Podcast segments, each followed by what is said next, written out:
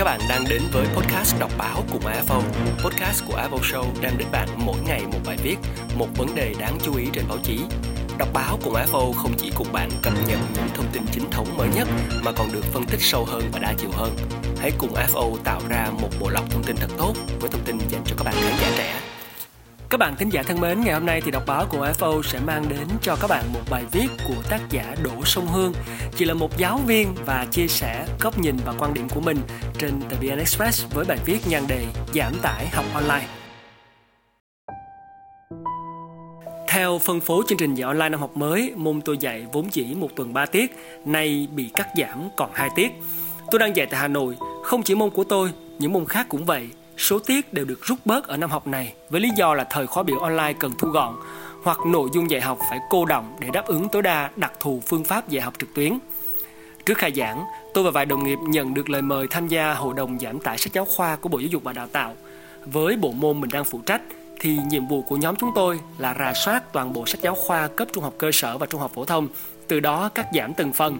Những phần trong mỗi bài được đánh giá là học sinh có thể tự học, tự làm hay tự đọc khung chương trình, số lượng bài, phạm vi kiến thức được yêu cầu giữ nguyên. Thoạt nhìn cách làm này có vẻ đúng là giảm tải bởi nó giúp giáo viên hoàn thành giáo án trong các tiết học online khi phần lớn nội dung trong bài giảng đã được lược bỏ. Nhưng với tư cách là người tham gia hội đồng giảm tải cũng như giáo viên trực tiếp đứng lớp thì tôi lại nhận thấy thực chất của việc này là tăng áp lực cho học sinh. Gần 2 tuần học online đã trôi qua, hầu như ngày nào tôi cũng nhận được tin nhắn Cô ơi, phần luyện tập này là như thế nào ạ? À? Hoặc là cô ơi, từ này trong bài tập ở trang nghĩa là gì ạ? À? Những câu hỏi đó đều liên quan đến phần đã giảm tải mà lẽ ra các em được nghe giảng kỹ, được chữa kỹ nó học trực tiếp.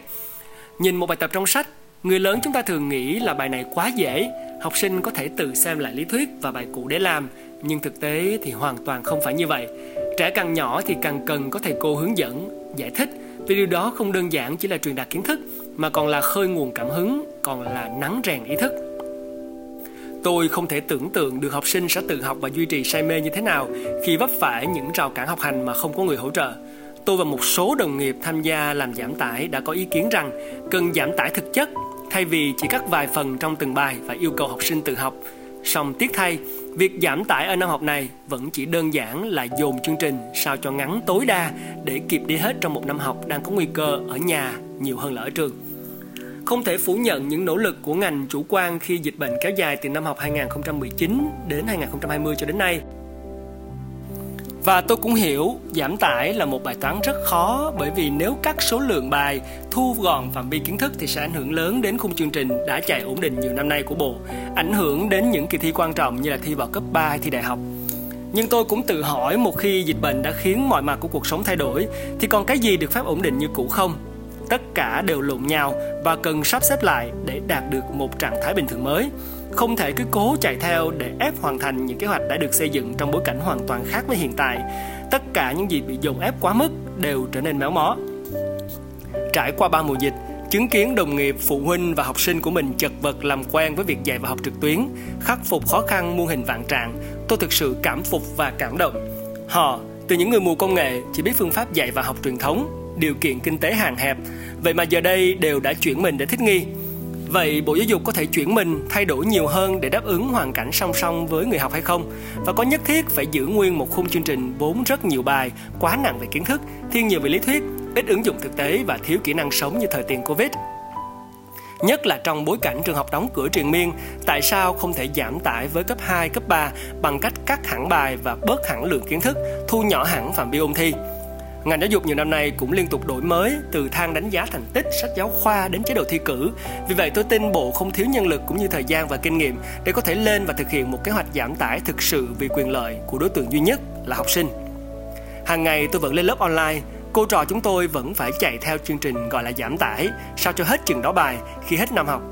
Để về mặt lý mà nói thì học sinh được dạy hết chương trình đã lĩnh hội đủ kiến thức để đi thi nhưng trong lòng tôi cảm thấy triểu nặng bởi cảm giác chính tôi, nhân danh giảm tải, đang đá trách nhiệm giảng dạy của mình sang nhiệm vụ tự học của học sinh và nhiệm vụ đó trở nên nặng nề hơn lúc nào hết khi các em chưa biết bao giờ thì quay được trở lại trường học. Chúng ta vừa đến với bài viết của cô giáo Đỗ Sông Hương được đăng tải trên chuyên trang góc nhìn của tờ VN Express.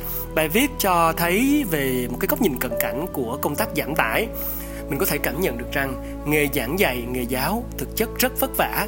Chúng ta thử tưởng tượng một lớp 10 bạn nhỏ trong khi một cô phải dạy 30 bạn. Năng lực như thế nào? Và thiết nghĩ là chúng ta đừng chỉ bê nguyên mô hình của phương Tây về mà áp dụng máy móc trường của người ta thì đủ điều kiện để phát triển toàn diện còn mình chỉ là nơi giữ trẻ cho bố mẹ đi kiếm cơm phải thực tế và công nhận với nhau điều đó. Giáo dục còn một chặng đường dài để thay đổi. Và hãy nghĩ về cái từ giảm tải. Thực sự nó có giảm tải những cái vấn đề nặng nề những cái áp lực dành cho học sinh hay không? Hay chỉ là cắt đi một phần kiến thức mà thôi? Việc giảm tải ở đây cần hơn hết chính là giảm tải trong tư duy và tâm lý về giáo dục.